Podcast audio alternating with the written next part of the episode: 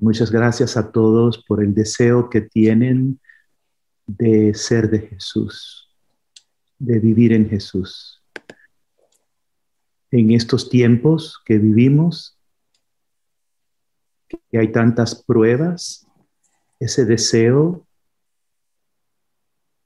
es aún más bello. Recuerdo que San Luis María Griñón de Montfort decía, Señor, tienes muchos amigos a la hora del banquete, pero muy pocos a la hora de la cruz. Queremos ser amigos tuyos, Señor, en las buenas, en las malas, en el banquete y en las pruebas. Y el Señor nos está invitando entonces a serle fiel en estos tiempos.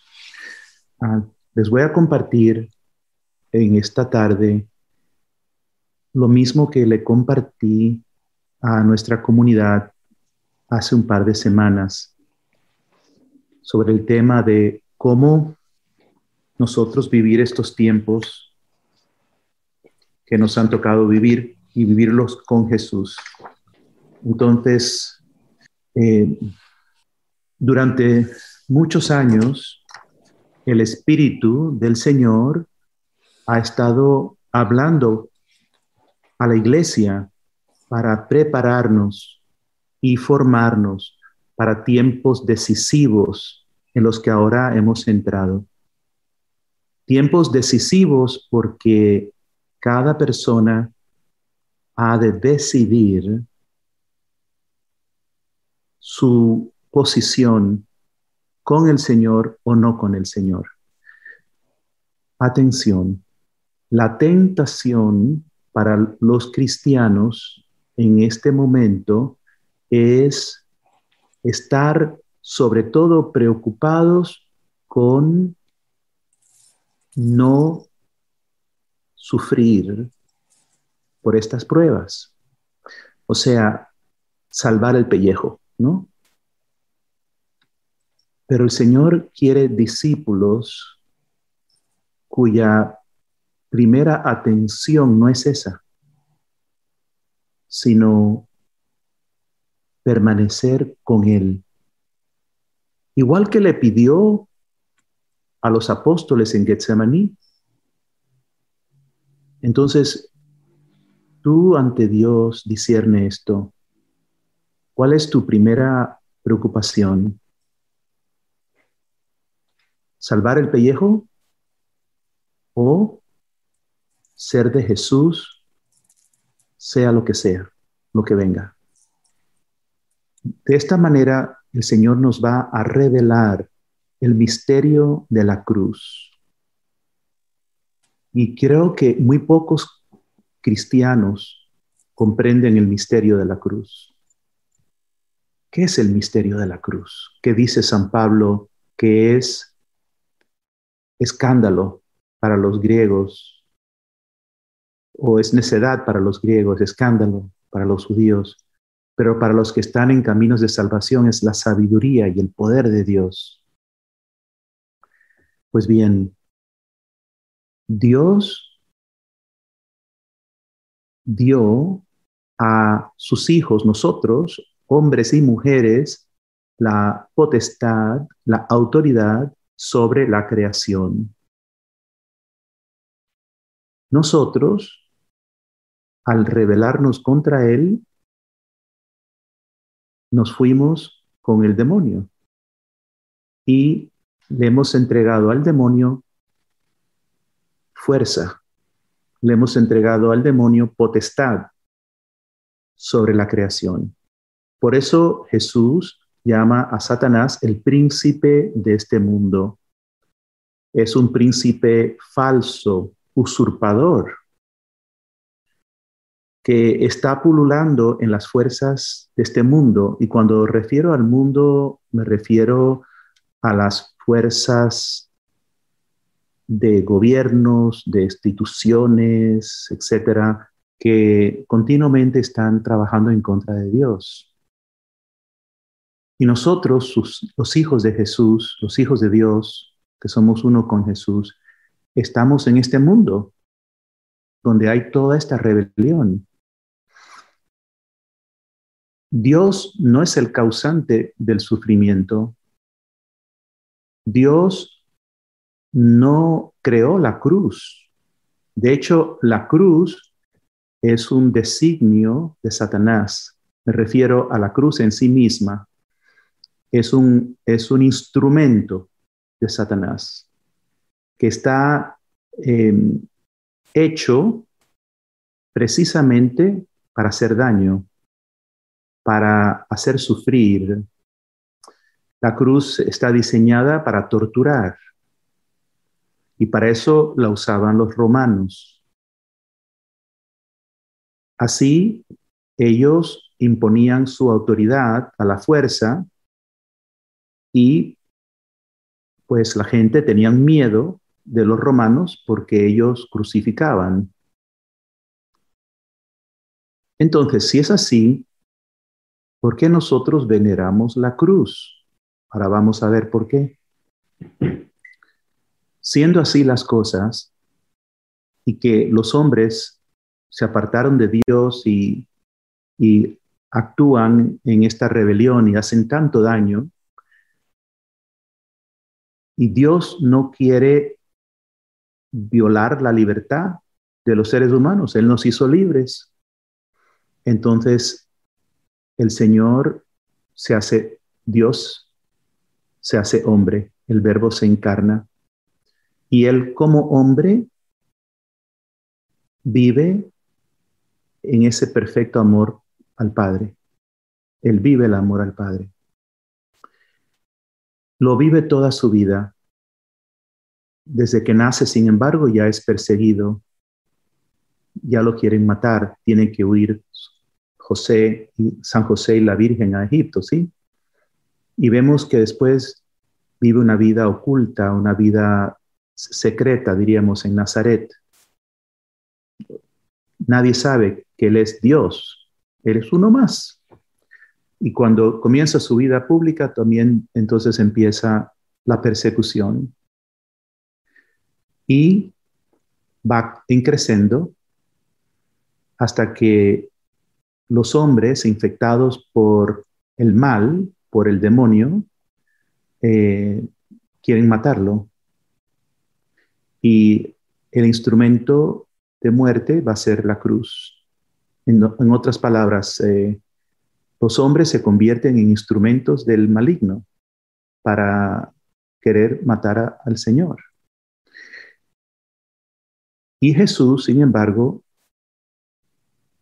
con una decisión humana, porque Él es verdaderamente hombre y verdaderamente Dios. Entonces Dios, desde un corazón humano, elige amar en toda circunstancia. Y esto ningún otro ser humano podría haberlo hecho, solo él. Y Satanás se enfrenta contra él y toda la furia y el odio de Satanás cae sobre Jesús.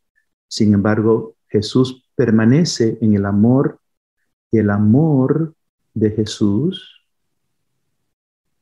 abraza la cruz y la vence. El amor vence la furia de Satanás en la cruz. Este es el gran misterio de la cruz. Pero para vencer a Satanás, Él, siendo Dios, se hace hombre y vive toda la realidad humana en este mundo. Y elige morir por amor. De manera que el Señor no vino a hacer desaparecer el sufrimiento. Eso lo, lo hicimos nosotros, los hombres. Pero Él ahora le da al sufrimiento a una vía, una opción para nosotros, cómo enfrentarlo. ¿Cómo? Con su amor, unidos a Él, porque solos es imposible solos nos desesperamos, solos nos aterroriza. Entonces, al Cristo amar, colgado en la cruz, Él vence a Satanás y la cruz Él la toma como trofeo de victoria. Por tu santa cruz redimiste al mundo. Te alabamos, Señor, y te bendecimos. Ahora cuando nosotros miramos la cruz, vemos dos cosas. Vemos la realidad del mal que sigue ocurriendo en el mundo, en cada injusticia, en cada atropello, en cada maldad de cualquier tipo, se manifiesta Satanás, se manifiesta la cruz.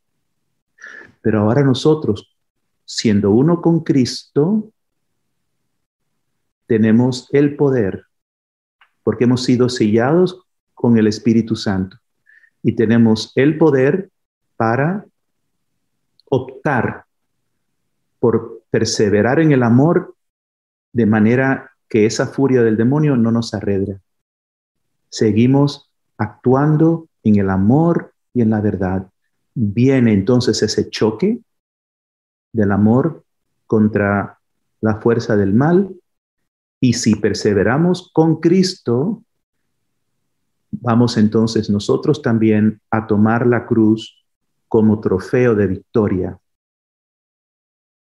De manera que la cruz nos muestra la fuerza del mal y nos muestra la fuerza superior, invencible del amor divino.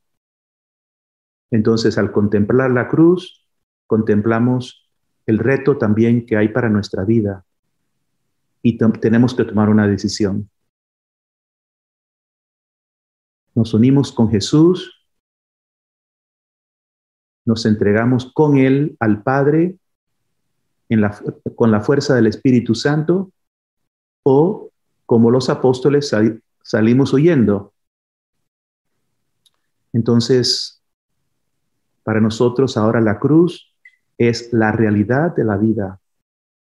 La tenemos, ¿verdad?, en, Colombia y en el mundo entero en este momento, porque las fuerzas del mal han tomado tanto poder. ¿Por qué?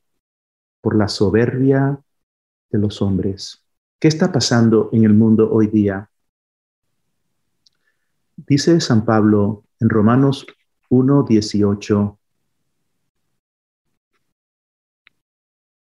porque no glorificaron ni le dieron gracias a Dios, aunque lo podían conocer. No le glorificaron ni le dieron gracias por eso, creyéndose inteligentes, se quedaron estúpidos. Así dice Romanos, lee Romanos 8, 8, Romanos 1, 18 en adelante. Es realmente lo que está pasando ahora.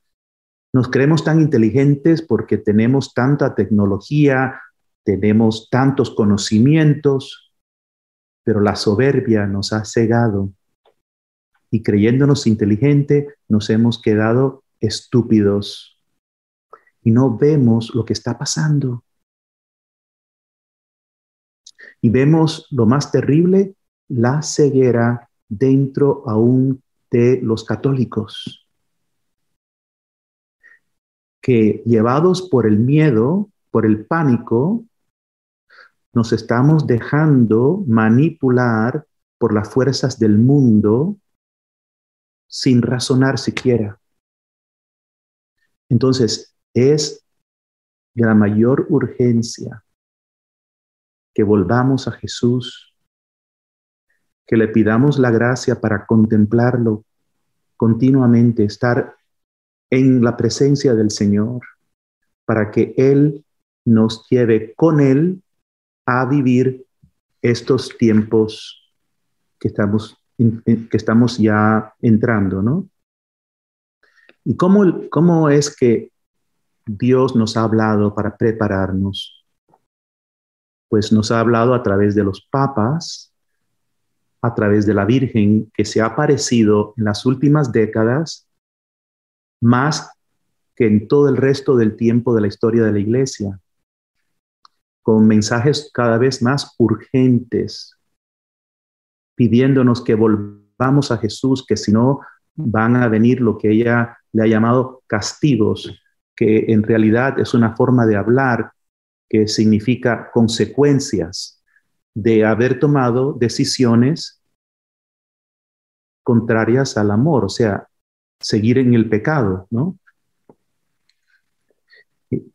Y, quiero aclarar que el Señor no nos ha revelado eh, los eventos específicos que van a venir, ni nos debe de interesar, porque eso sería una curiosidad malsana. Lo que tenemos es que estar atentos a los signos de los tiempos para saber cómo actuar con Jesús. Venga lo que venga. O sea, el Señor es el, el general de la, en la guerra, ¿no? Él es el que lo sabe todo. Yo no tengo que saberlo todo. Lo que sí tengo que estar atento es para acatar sus mandatos, su voluntad, lo que Él quiere que yo haga a medida que Él nos lo va mostrando, ¿no? ¿Qué hacer?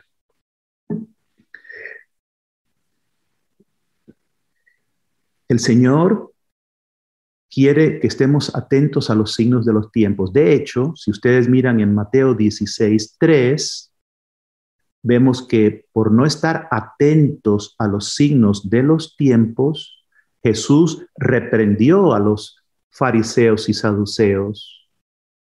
Por no estar atentos a los signos de los tiempos, no pudieron reconocer que Él es el Mesías. Y el Señor nos dice cómo es que son capaces de ver cuando viene una nube y saben que va a llover, pero no, son, son incapaces de ver los signos de los tiempos. ¿Y cómo se perciben los signos de los tiempos? En una vida de profunda oración y de confianza en Dios. Repito, aquí el tema no es, Señor, tengo expectativas, tengo planes, tengo preocupaciones, tengo apegos y te pido que todo lo mío esté bajo control, que todo lo mío esté como yo quiero, que a mí no me pase nada, que yo no tome el virus. No, esto no es lo que estamos buscando los cristianos. Eso no es ni siquiera cristianismo. Más bien, Señor, en esta conflagración muéstrame cómo ser uno contigo en las buenas, en las malas, en la salud y en la enfermedad. Es que eso es lo que es el cristianismo, es casarse con Jesús. Dice San Pablo, ya no vivo yo, Cristo vive en mí. Y el Señor nos va a llevar a vivir las pruebas de estos tiempos, pero junto con Él. Entonces, si la máxima de mi vida es evitar el sufrimiento, que todo se dé como yo espero, vamos a estar ciegos, estúpidos, como dice San Pablo. Se lo dice a los romanos, después se lo dice a los gálatas. Estúpidos, no están atentos al Señor, porque están dominados por el miedo, están dominados por su instinto de autopreservación. Ahora bien, el instinto de autopreservación es natural. A nadie le gusta que le den golpes. Y si lo podemos evitar, lo evitamos. Jesucristo en Getsemaní experimentó miedo, nos dice el Evangelio, y hasta rezó, que pase de mí este cáliz. Pero añade, Padre, que se haga tu voluntad. Ahí está. Entonces, claro que yo no quiero que los vándalos entren en mi casa y me roben o que me den golpes en la calle. Vamos a, tenemos prudencia, etcétera. Pero es que es mucho más. Pase lo que pase, Señor. Quiero ser una ofrenda de amor unida a ti, al Padre. Supongo que casi todos ustedes conocen a San Maximiliano Colbe franciscano muy muy profunda vida mística lo lleva a entender los signos de los tiempos en que él estaba viviendo y comprende que los nazis están tomando poder, mientras otros no lo veían hasta que fue muy tarde. ¿Y qué hizo él? Él fundó la milicia de la Inmaculada y él mostraba el rosario y decía, esta es nuestra arma de guerra, el rosario. Y tenía esta confianza tan grande en la Virgen. Rezaba el rosario y evangelizaba. Él tenía un periódico que llegó a tener una gran eh, corrida en, Polonia, preparando al pueblo para lo que venía. y aquí les quiero decir algo que les va a sorprender el católico no es ni optimista ni pesimista, porque esos son términos del mundo. El optimista es el que cree que todo va a salir óptimo, todo va a salir como lo soñé. No, eso no es verdad. Eso es lo que pensaba Pedro. Cuando Jesús le dijo, voy a Jerusalén, me van a aprender, me van a, a a, crucificar, voy a morir.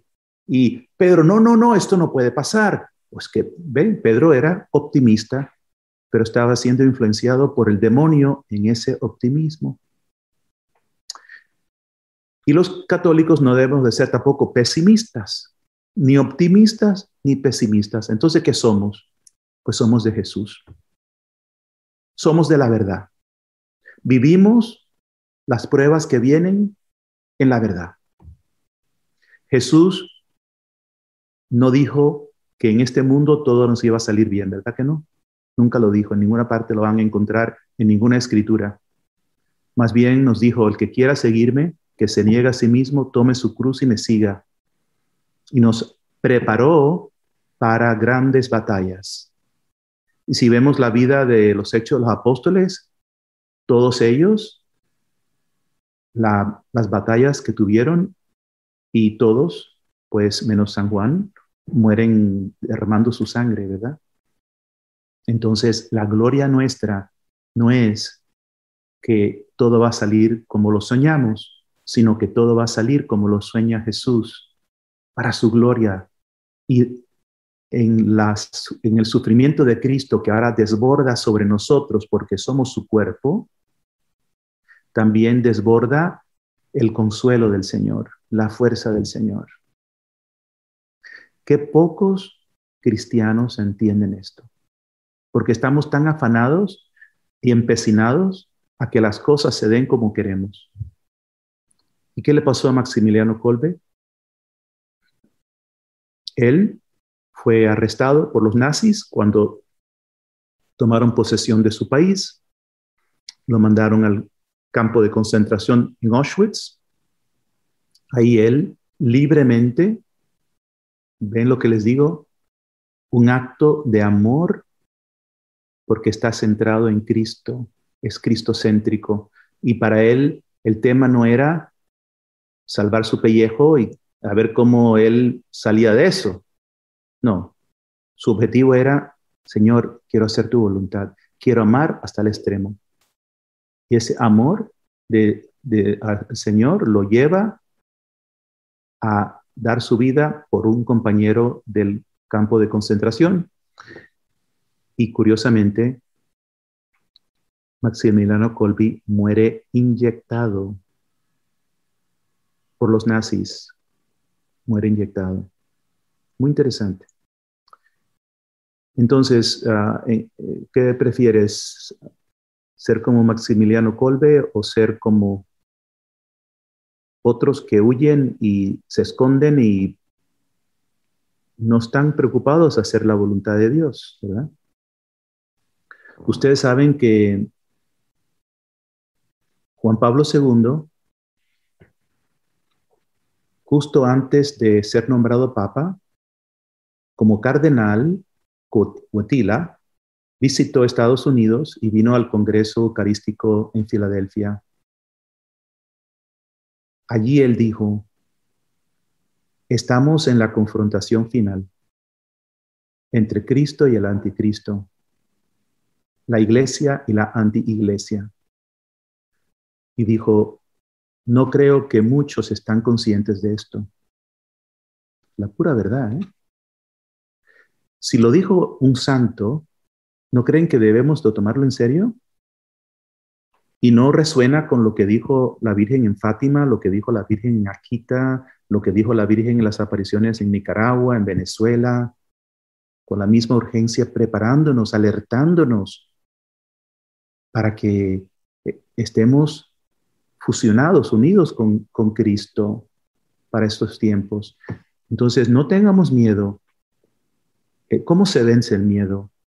El miedo se vence con el amor. ¿Por qué Pedro empezó a hundirse? Porque se estaba fijando en los vientos, en las olas, que eran reales. Pero hay una realidad suprema, que es Jesús que estaba frente a él.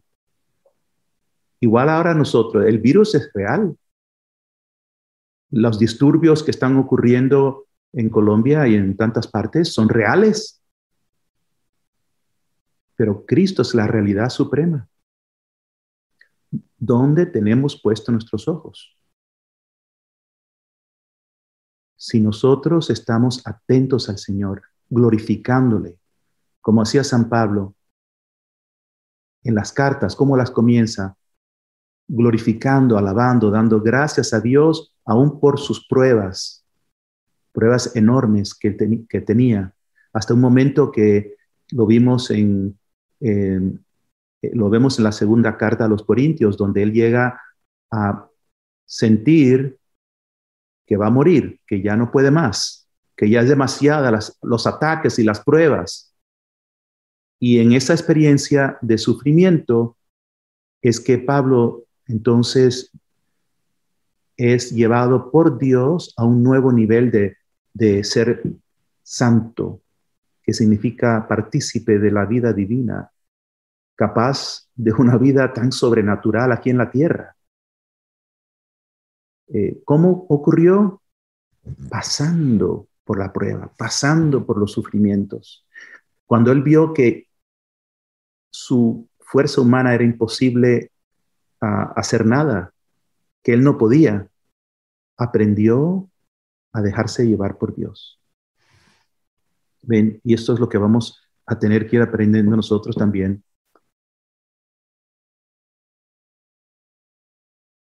San Pablo le dice a, los tesalonicenses en la primera carta, capítulo 5, vosotros hermanos, no estáis en las tinieblas para que ese día os alcance como un ladrón, porque todos ustedes son hijos de la luz e hijos del día. No somos de la noche ni de las tinieblas. Por tanto, no durmamos como los demás, sino mantengámonos alertas y sobrios. ¿Quién está alerta y sobrio? Un guardián. Alguien que sabe que el ladrón va a venir en cualquier momento. Alguien que sabe que hay peligros grandes que se tienen que enfrentar. Está alerta y sobrio. Así dice el Señor que estemos que estemos atentos porque Él nos va a guiar. Entonces tenemos que estar atentos a Él para que Él nos guíe en cómo dar el próximo movimiento que tenemos que hacer.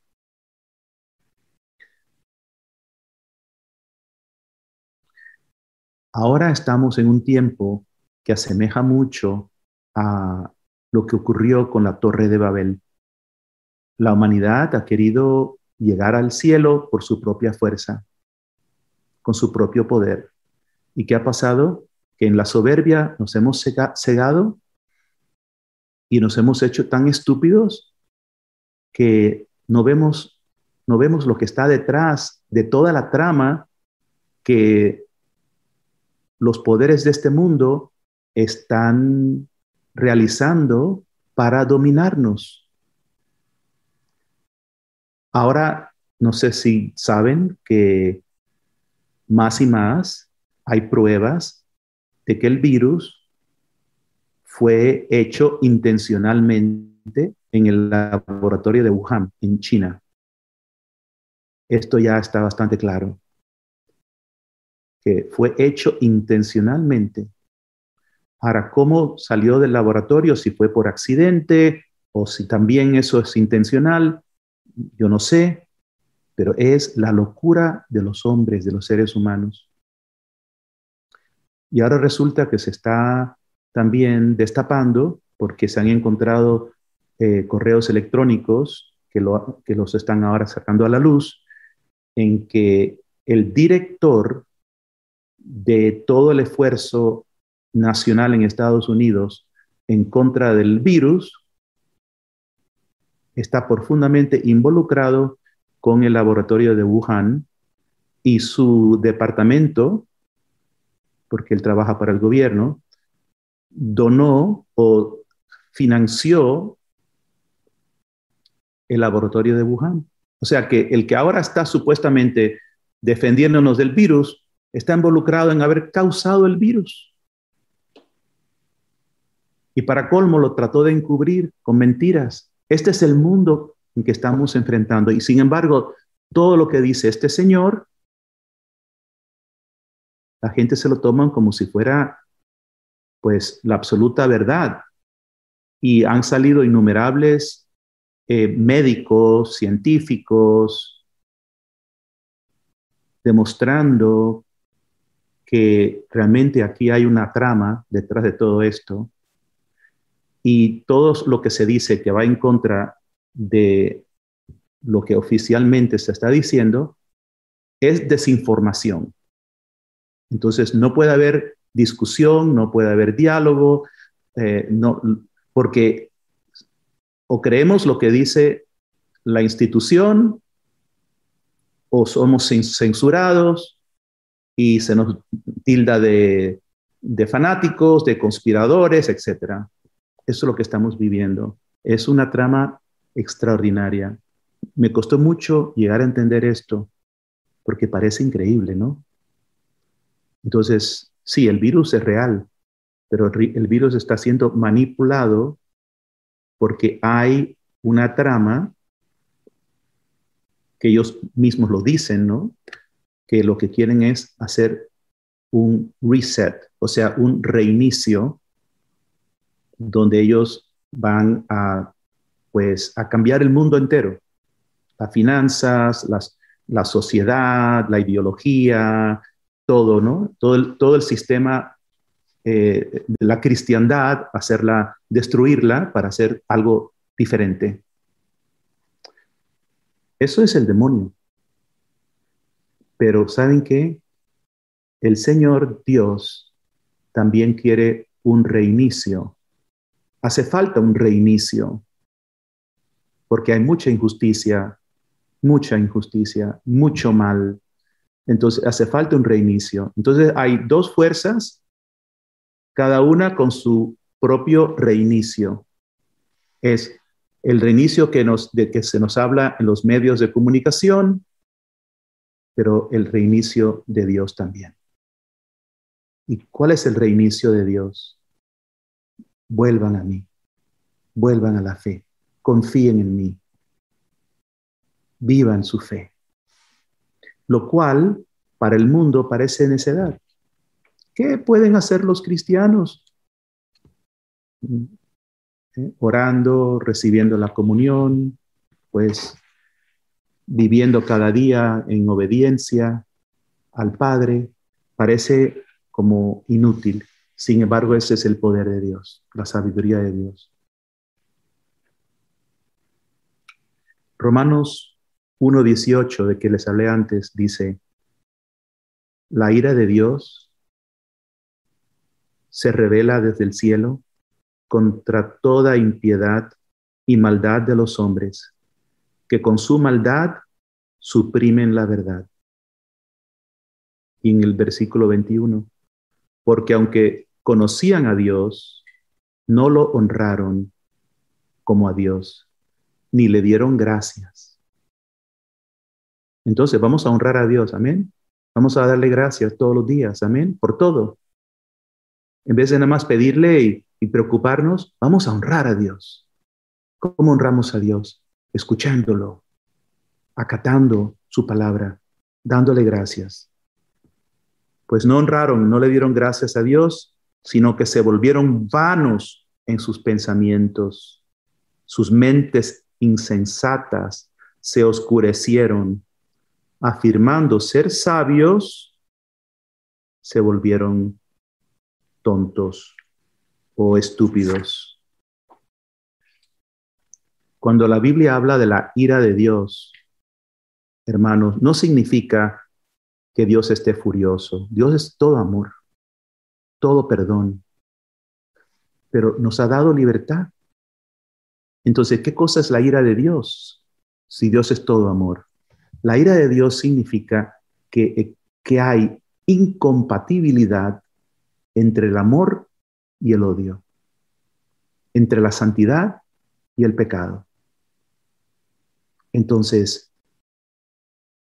Dios es todo amor, toda santidad, todo bien. Y el mundo está cada día más violento, más lleno de odio, más lleno de mentira, más lleno de, violencia y de, asesinatos. Entonces hay un clash, hay un, choque, ¿no? Como una tormenta causada por esta incompatibilidad entre, entre, la luz y la tiniebla. Y esto es lo que quita la paz, es la fuerza del mal. Pero el Señor va a prevalecer. Pero ¿cómo va a prevalecer el Señor? A través de la cruz. Y por eso nos dice el catecismo de la Iglesia Católica, escuchen esto, número 677. La Iglesia entrará en la gloria del reino solo a través de esta Pascua final cuando seguirá a su Señor en su muerte y resurrección. Esto es el catecismo de la Iglesia Católica. O sea, la Iglesia es el cuerpo de Cristo y por donde pasa la cabeza, tiene que pasar el cuerpo. Vamos a la cruz.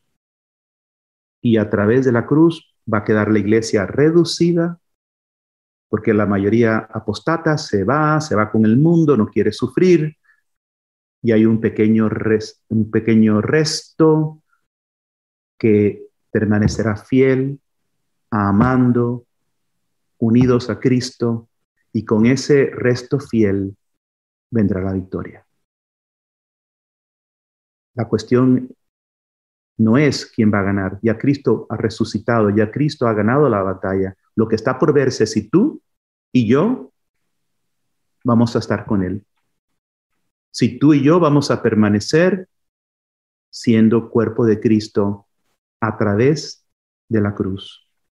Y en el número 675 del Catecismo, antes de la segunda venida de Cristo, la iglesia debe pasar por una prueba final que sacudirá la fe de muchos creyentes. La persecución que acompaña su peregrinaje en la tierra se revelará en el misterio de la iniquidad, en forma de un engaño religioso que ofrecerá a los hombres una aparente solución a sus problemas al precio de la apostasía de la verdad. Entonces, mucho cuidado con lo que parece darnos promesas, darnos soluciones, porque eso es lo que Satanás hace falsamente. Es un engaño, es una mentira. Sigo citando, el, el engaño religioso supremo es el del anticristo es un pseudo mesianismo por el cual el hombre se glorifica a sí mismo en lugar de Dios y de su Mesías hecho carne. Entonces, cada vez que nosotros glorificamos, nos glorificamos a nosotros mismos o ponemos nuestra esperanza en figuras de este mundo, es ya como un anticipo al anticristo. Estamos viendo en este momento figuras políticas que se las jactan de ser religiosos y que están llevando a las personas al desastre. Entonces ya se está empezando a dar otra vez este, digo otra vez porque en el curso de la historia de la iglesia han habido muchos anticristos, ¿no? que son como un preludio al anticristo eh, que vendrá al fin del tiempo, ¿no? que no sabemos ni el día ni la hora. Si quieren saber más sobre esto, los mensajes y todo que son aprobados por la iglesia, ¿verdad? Ah, vayan al capítulo 8 del Camino Sencillo de Unión con Dios. Le pueden preguntar a Adriana o Ana eh, sobre esto y lo pueden bajar gratis. Eh, hay mucho más que podríamos hablar, pero creo que no hay tanto tiempo. yo les diría en este momento, no tengan miedo, pequeño rebaño. No tengan miedo. Cristo Jesús ha vencido al demonio. Los que permanecen con Él triunfarán con Él. Como dice San Pablo, es cierto, los sufrimientos de Cristo rebosan sobre nosotros, pero también rebosa su consuelo, su fortaleza. Que Dios les bendiga. Padre, hay una pregunta especial y es en relación, ¿cómo, ¿cómo percibe usted la situación en Colombia en este momento y qué nos recomienda a los colombianos? Bueno, la situación en Colombia no es muy diferente a la que está pasando en el mundo entero. Eh, también aquí, eh, las mismas eh, ideologías se están tratando de implantar alarmantes, es lo que está ocurriendo, ¿no?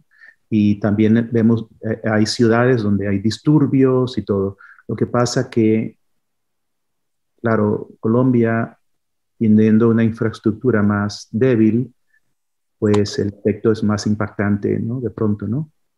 Ah, pero esto es algo mundial. Miren lo que está pasando en España, ¿no? Es también alarmante, ¿no? En todas partes. Entonces, esto es la conflagración de que habló eh, el Caro Botila, el cardenal que después fue Juan Pablo II, lo que nos dijo también lo que, la profecía famosa de Benedicto XVI cuando él era, él era profesor en Bavaria, de que la iglesia se va a quedar pequeña, será un pequeño, un pequeño resto. O sea, eh, lo que están viviendo ustedes en Colombia es una manifestación concreta de una revolución mundial en que las fuerzas del mal eh, quieren hacer el, famoso reset, o sea, un reinicio, destruyéndolo todo para tomar control y dominar al mundo. Pero esto no es nada más Colombia, eso es mundial. ¿Y qué hacer? Pues lo que les he estado compartiendo, ¿no?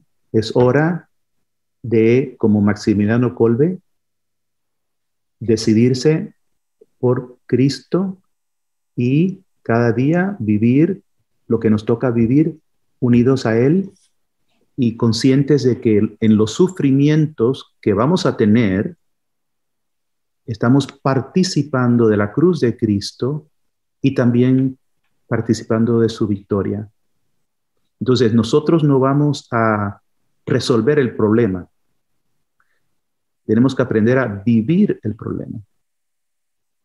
Esto no lo vamos, no lo van a resolver como si podemos hacer A, B y C, se acaba el problema. No, hay que, vivirlo y vencer el mal con el amor de Dios y las cosas se van a desenvolver como Dios lo, lo permita y sepan que todo al final será para bien porque el corazón de Jesús va a triunfar y el Inmaculado Corazón de María, junto con el de Jesús, y vendrá entonces esa era de, de paz. Y cuánto vendrá y cuánto tiempo será esta tribulación, eso no lo sabemos ni nos tiene que tocar a nosotros tratar de conocerlo. Pero estemos sobrios, alertas, como dijo San Pablo, para saber cómo actuar, saber cómo vivir, porque el Señor nos va a dar indicaciones. Eso lo sabemos porque en la comunidad continuamente el Señor nos está formando, pero hay que tener una buena disposición. Si tú estás obcecado con resolver el problema como tú crees, no vas a poder escuchar al Señor. Les, puedo decir en un, momentito, ¿no? Porque no hay tiempo ya, pero un momentito, una experiencia que me impactó mucho en mi vida cuando yo era joven, estaba en el, en el Navy y había, bueno, pues era un piloto que estaba en su aprendizaje, le tocaba su primer vuelo. Era un, era un hombre inteligente, un hombre capaz, él despegó muy bien, su primer vuelo solo, ¿no? Pero cuando se vio solo en el, allá en las nubes, se llenó, de pánico de repente. Y entonces le decía a la torre de control, ayúdenme, ayúdenme, ayúdenme.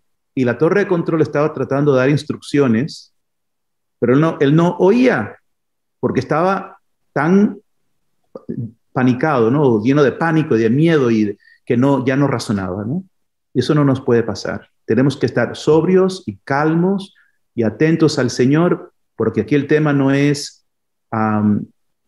esto no puede pasar, esto no puede pasar, no, que va a pasar lo que tiene que pasar por la situación que está el mundo, por las fuerzas del mal como están, pero lo que sí tiene que pasar es que tú y yo, nosotros, estemos firmes con Jesús para actuar en el amor, obedientes al Señor y vencer en la cruz a las fuerzas del mal. Aunque en, ese vencer las fuerzas del mal, nosotros vamos a participar en cierto grado, en, en el modo que Dios lo permita, vamos a participar de la cruz. Pero si para ti la máxima en la vida es no participar de la cruz, no sufrir, no vas a permanecer con Jesús. ¿Está claro? Solo aquellos que por amor estén dispuestos a ser fieles al Señor y seguir adelante y abrazar la cruz, van a prevalecer. Padre, no sé cuánto tiempo adicional tenemos, pero hay una pregunta que dice, cuando nos habla del engaño y las falsas promesas, ¿tiene que ver con los falsos profetas y las preparaciones para el fin de los tiempos? Como por ejemplo, guardando alimentos las uvas bendecidas, etcétera. Es textual. Ok, aquí es cuestión de prioridades. Guardar comida puede ser prudente, pero a ver, ¿comida para cuánto tiempo vas a poder guardar? O sea, yo vivo en un lugar de campo y así todo, siendo realistas, puedes guardar para qué? Para dos semanas. Pues este problema no va a durar dos semanas. Entonces yo creo que si alguien quiere tener algún abastecimiento porque hay disturbios en las calles y quiere tener algo para poder más o menos eh, guardarse en su casa un par de días cuando está la cosa peor y salir cuando está un poquito más tranquilo. Eso está bien, o sea, eso son estrategias que se pueden considerar en oración, en paz, pero no podemos poner nuestra confianza en eso, ¿verdad? O en las uvas bendecidas, ¿entiendes? No, no, aquí es ser uno con Cristo. Yo les invito todos los días, mediten la palabra del día. Señor, quiero escuchar tu palabra, quiero entender tu palabra, quiero ser uno contigo. Lo que va a vencer es el amor y el amor tiene un nombre, se llama Jesucristo. Conócelo, ámalo, entra en su corazón, entra en sus sentimientos. Decide hoy que quieres vivir una con Él, que quieres ser instrumento de su amor para tu prójimo, para tu territorio de almas, ¿no? Piensa cómo trato a los demás, con qué amor, con qué caridad, cómo, lo, cómo quiere Cristo que yo trate a mis hermanos, a mis hermanas, a los que están en mi contorno. Yo doy fe, doy esperanza, o, no. Esto es lo importante. Eso es la primacía, eso es lo, lo, central. Después, si quieres guardar comida o no, pues eso es, eso es secundario. Busca primero el reino de Dios. Busca primero tu propia conversión. Pídele a Jesús que te muestre qué hay en ti que a Él le desagrada. Señor, muéstrame, dame autoconocimiento. Dame a ver mi miseria, mi, forma, mis impurezas, mis heridas. Esto es lo que le tenemos que dar primacía. Quiero rápidamente entrar en una nueva vida en Cristo. Renunciar a todo pecado, todo lo que le desagrada. ¿no? Eh, mm, hay en mí un deseo de llamar la atención, de ser aplaudido, de estar en el centro, ¿Qué, importancia le doy a, mi reputación? ¿Qué importancia le doy a ciertas manías y caprichos que tengo? Pues todo eso se tiene que ir. Esto es lo importante. Esto es lo que el Señor nos está pidiendo. Entonces nos vamos por la tangente, que si las uvas, que esto no... Yo en mi casa si tengo en la puerta agua bendita, porque es un signo del bautismo. Pero miren, muy sencillo.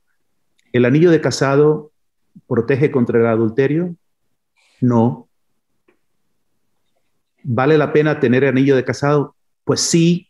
¿Por qué? Porque es un signo que nos recuerda una alianza sagrada que hice, ¿verdad?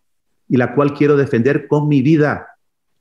Entonces, como, como signo de esa realidad, vivo mi anillo o vivo mi anillo de consagración. ¿Sí? Ahora, si yo pienso que el anillo es algo mágico que me va a proteger per se, es, iluso. Entonces, son, los signos son importantes. Tan solo son, tienen valor y poder si los vivo interiormente, lo que significan. ¿Sí? Ok, pues Ánimo, pequeño rebaño, no tengan miedo, que el Señor es Dios